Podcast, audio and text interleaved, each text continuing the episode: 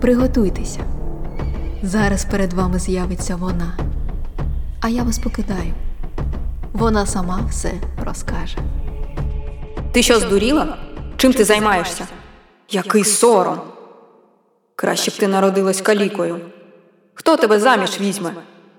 Сказилась назавжди і безповоротно. Божевільна, точно не від цього світу. Все життя я намагаюсь притишити ці голоси навколо мене. Але вони такі гучні. Ви теж їх чуєте? З дитинства я полюбила слухати квіти. Скажу вам це складно, бо люди заглушають їх, як і всіх інших живих істот. Але ви прислухайтесь, закрийте очі. Ось і ваші вуха вже як перші паростки тягнуться до світла, і ви самі несміливими стеблами пробиваєтесь крізь ґрунт, крізь каміння, крізь суцільну темряву, туди на поверхню, розкриваючи свої пелюстки світу. І нарешті ви тут. Вітаю вас, квіточки! Мене звуть Катерина Васильівна Білокур. І сьогодні я змалюю для вас фрагменти свого життя. Я ж художниця. І ви вже бачите, як кривиться від цього слова моя мати, як кам'яніє обличчя батька. В них, зосереджених на господарстві заощадливих, але не бідних селян з Богданівки на Полтавщині, я народилась першою дитиною 7 грудня 1900-го. І доля моя була визначена. Донька має навчитись прясти, ткати, білити, мити, копати, садити, полоти, збирати стільки справ, серед яких не знайдеться місця у світі. Але ось мені сім років. Сусідські діти вже в школі вчаться.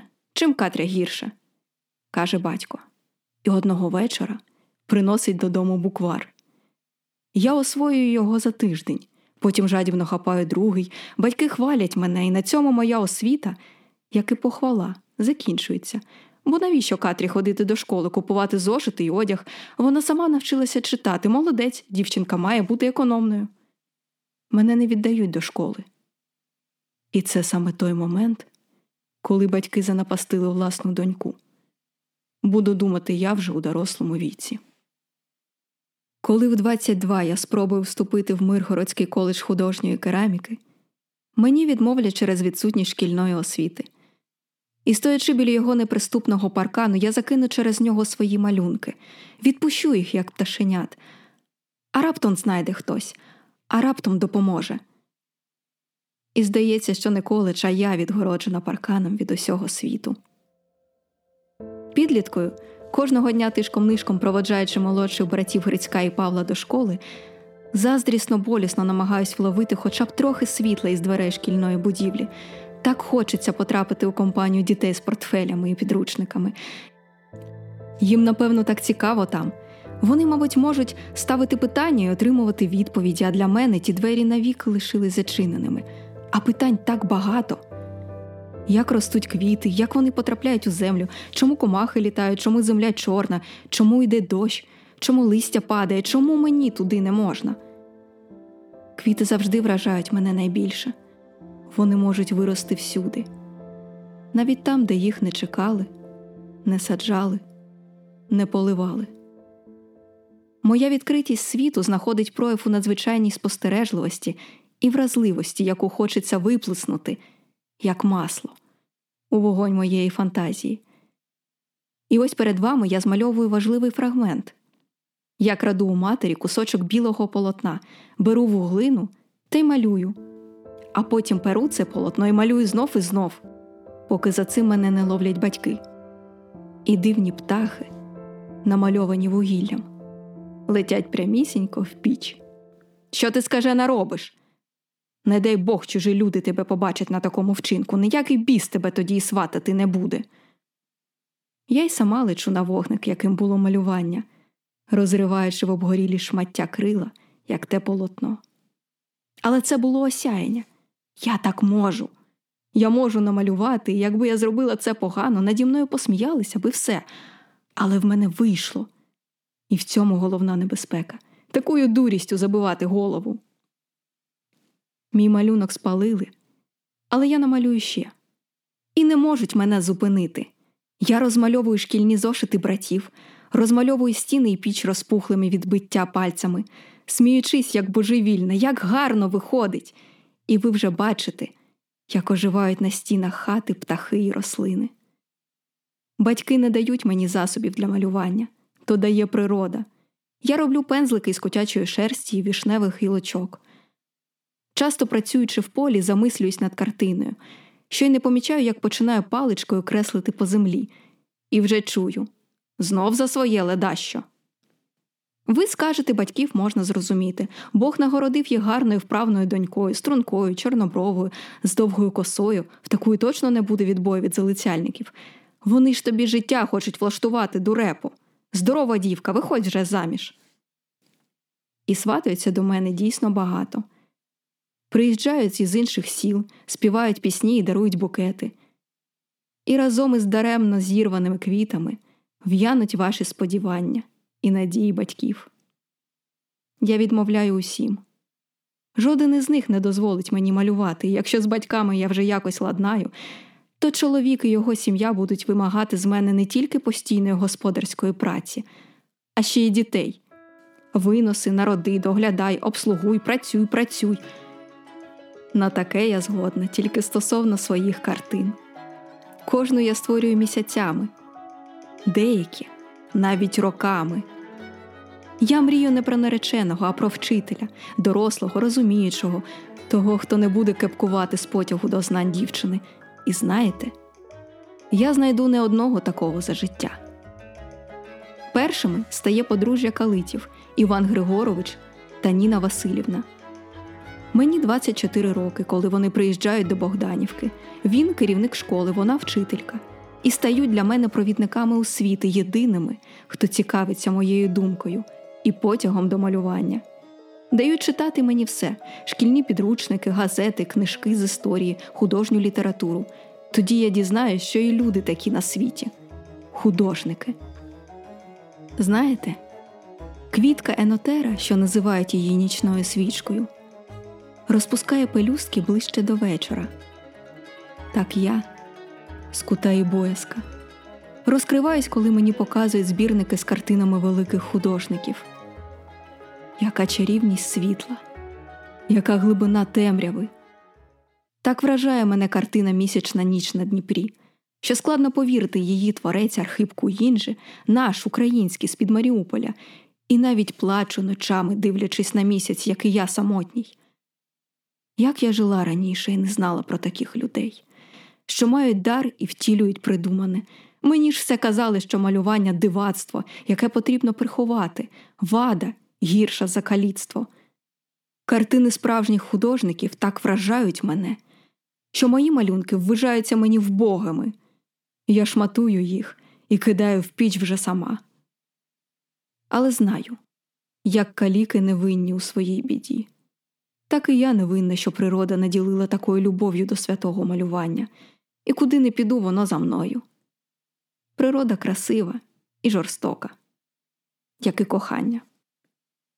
Театр в моєму житті з'являється в 25, коли я потайки починаю малювати декорації для вистав місцевого гуртка. А потім і сама виходжу з тіні за кулісся на сцену. Моя зовнішність здається підходящою для романтичних героїнь. Я граю Наталку Полтавку, а її коханого Петра мій односельчанин Сашко Кравченко. Зізнаюсь, мені, мабуть, хотілося, аби наша з ним історія була схожою на п'єсу, бо ніхто більше не стає мені таким любим, як він. Ні той парубок, що залишає мені букети квітів, ні той, що декілька років кличе заміж, ні той, що співає пісні. Та життя не сцена. У виставі Петро завжди буде лишатись Наталці вірним. У житті ж Сашко залицяється до мене, а потім захоплюється іншою. Можливо, я здаюсь йому занадто дивною, занадто мовчазною, проте я не приховую своїх почуттів, але назад його вже не приймаю. Значить, не судилося, скажу йому. І коли він поїде з Богданівки, буду посилати на свята листівки з вітаннями, що починаються завжди однаково. Мій далекий, несуджений друже. Одного дня Сашко повернеться до села і зайде до моєї хати. Але буде це через багато-багато років, коли мене там вже не буде, тільки мої картини, і ви побачите в його очах сльози. Чи то так просто світло впало? Головного чоловіка свого життя я зустрічаю, коли мені в руки потрапляє кобзар Шевченка. Я шаную свого вчителя, що навіть марки з його зображенням не клею на конверти, а зберігаю. І коли приїжджає мене сватати багатий жених із Черняхівки, я замість відповіді збираю гроші, зароблені на шитті вишивці, і їду з дому. Бо мені терміново потрібна порада, що робити далі зі своїм сутужним життям. Я їду в Канів на могилу Тараса Григоровича, і там приймаю рішення боротись далі. Учися, серденько. Колись з нас будуть люди. Я пробую вступити в Київський театральний технікум, і мене не приймають знов через відсутність шкільної освіти. Буду вчитись малювати сама, заявляю я батькам. Буду присвячувати цьому кожну вільну хвилину, досліджувати кожну пелюстки, бо коли квіти в'януть, хочу, аби продовжували вони своє життя на полотнах, поки моє проходить у безвісності і самотності. Батько махає на мене рукою, крім того, що я вже застара для навчання, а він застарий для биття мене, більше не каже нічого. А от мати кожного дня називає паразиткою, малювання мазюканням. Їй складно змиритись зі зруйнованими перспективами, що дає вродлива здорова донька. І чого ж ти така? Інші заміж повиходили за тих, кому ти відмовила, живуть як люди, сміються з нас. Краще вже потворою народилась, ніж такою себе мазюканням робити. Вночі я обробляю город, вдень малюю. Постійний недосип сварки і жахіття голодних років, біди, що торкається майже кожну родину в селі, опускають мене в таку тугу, як глибоку річку. І в 34-му році я не витримую. Ось восени, після чергової сварки з матір'ю, я біжу до річки Чумгак, холодної і темної. Як не втопитися, так налякати матір. Що мені холодна глибина, як я вже на дні, повторюю я, повільно заходячи в річку. Мене бачить брат Павло і кличе матір. Я не хочу змусити її визнати мій талант чи припинити називати мої роботи мазюканням. Нехай просто дозволить цим мазюканням займатись. Не малювати мені, як не дихати. І вода замикається в мене над головою. З річки я виходжу з материним благословенням і вже невиліковною хворобою. Через проведений час у крижаній воді в мене постійно болітимуть ноги. Як ви бачите, дорога моя була важка, з ямами, перешкодами і багнюкою. Тому я вкрашала її квітами, інакше неможливо було б її здолати. Із 34 років я далі піду з ціпком. Раніше люди в селі між собою називали мене одержимою. Я все про сусідів знаю, хто і що каже. Не зважайте на те, що мовча знає, мов риба. Проте у селі рибою у воді я не буду почуватися ніколи. Я починаю вдягатися в чорне, і мене тепер нарікають черниця.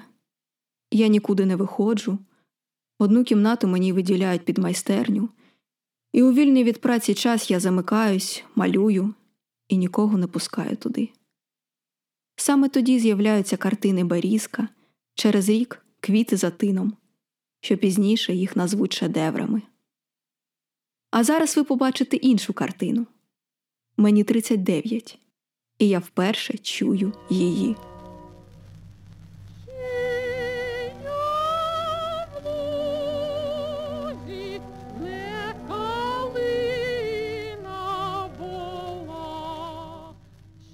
Це Оксана Петрусенко, і здається, вона співає про мене, про мою гірку долю. Почувши її по радіо в хаті двоюрідної сестри, я не сила стримати сліз, іду і плачу, а потім шалена думка приходить мені в голову, беру папір і пишу лист про своє нескладене життя і біль. Я зачаровано слухаю кожен ваш виступ, ходжу в сусіднє село до родичів.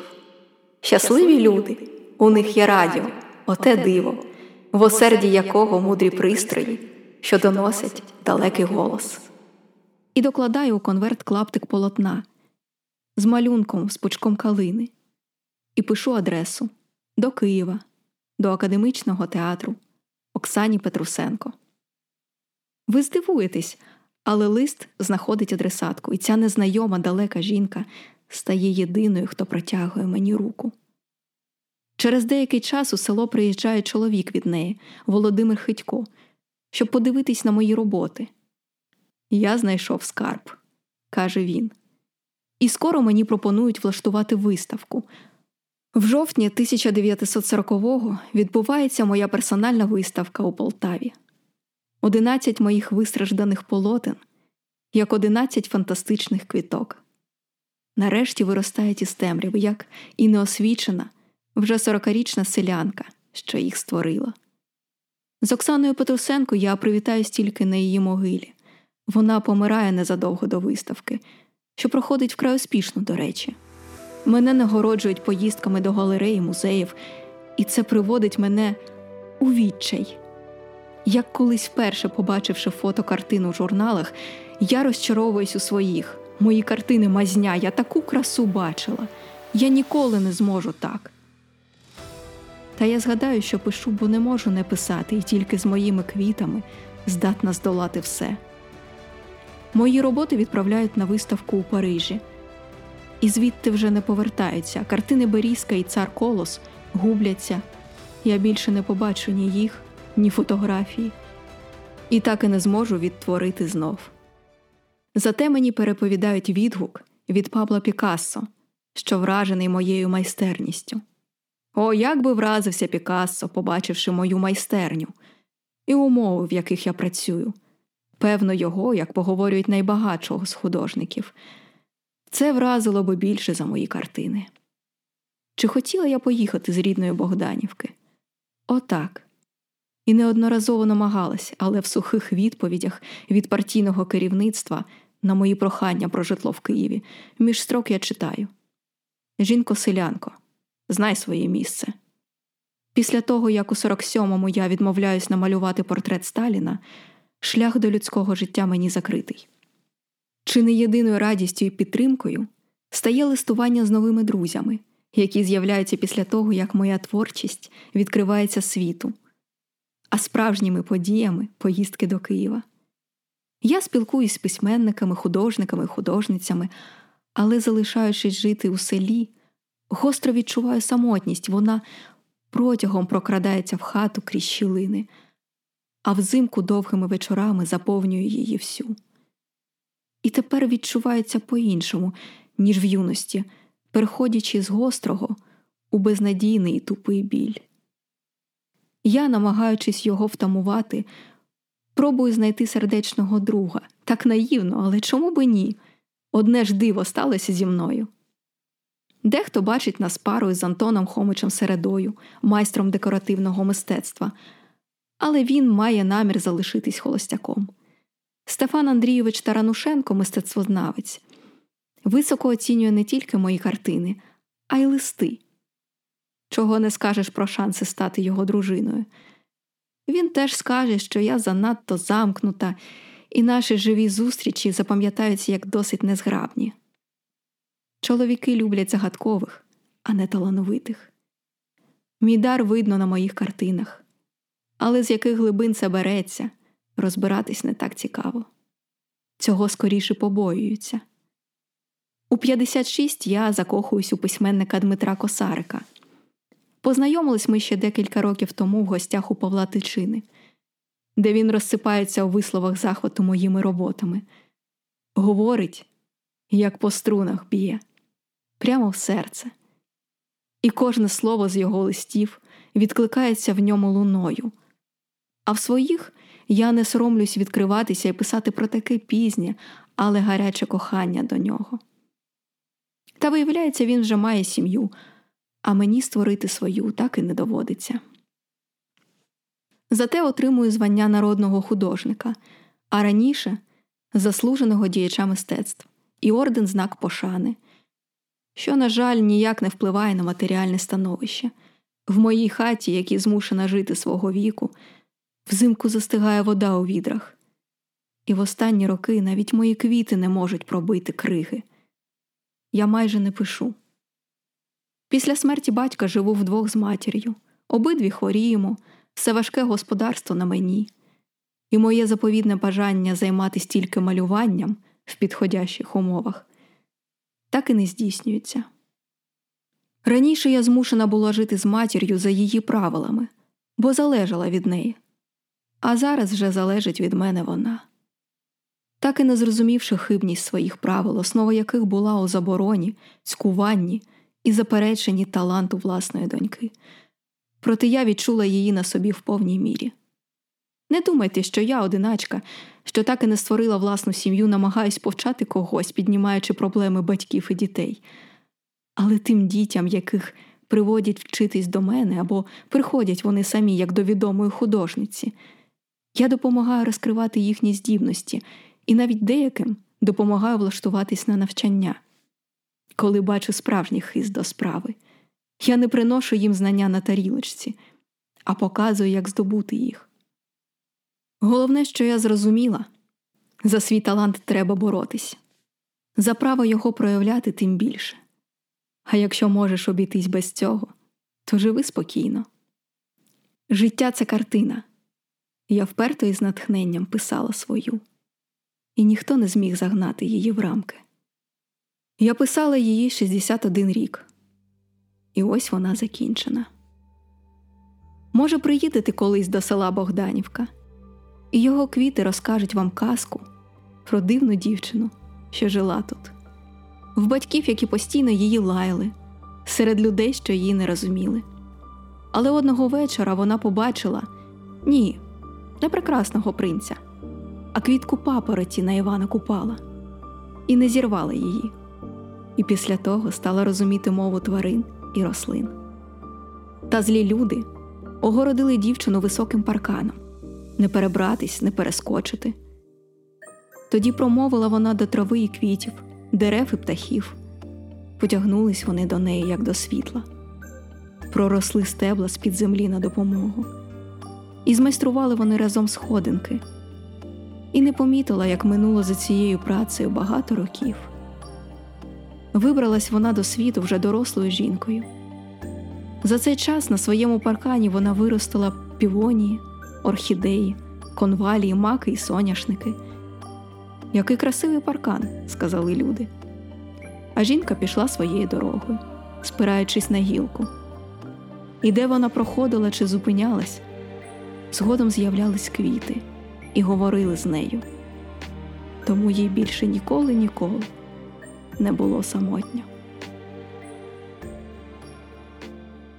Постскриптум Катерина Білокур прожила 61 рік і померла від раку шлунка, поховавши перед цим матір.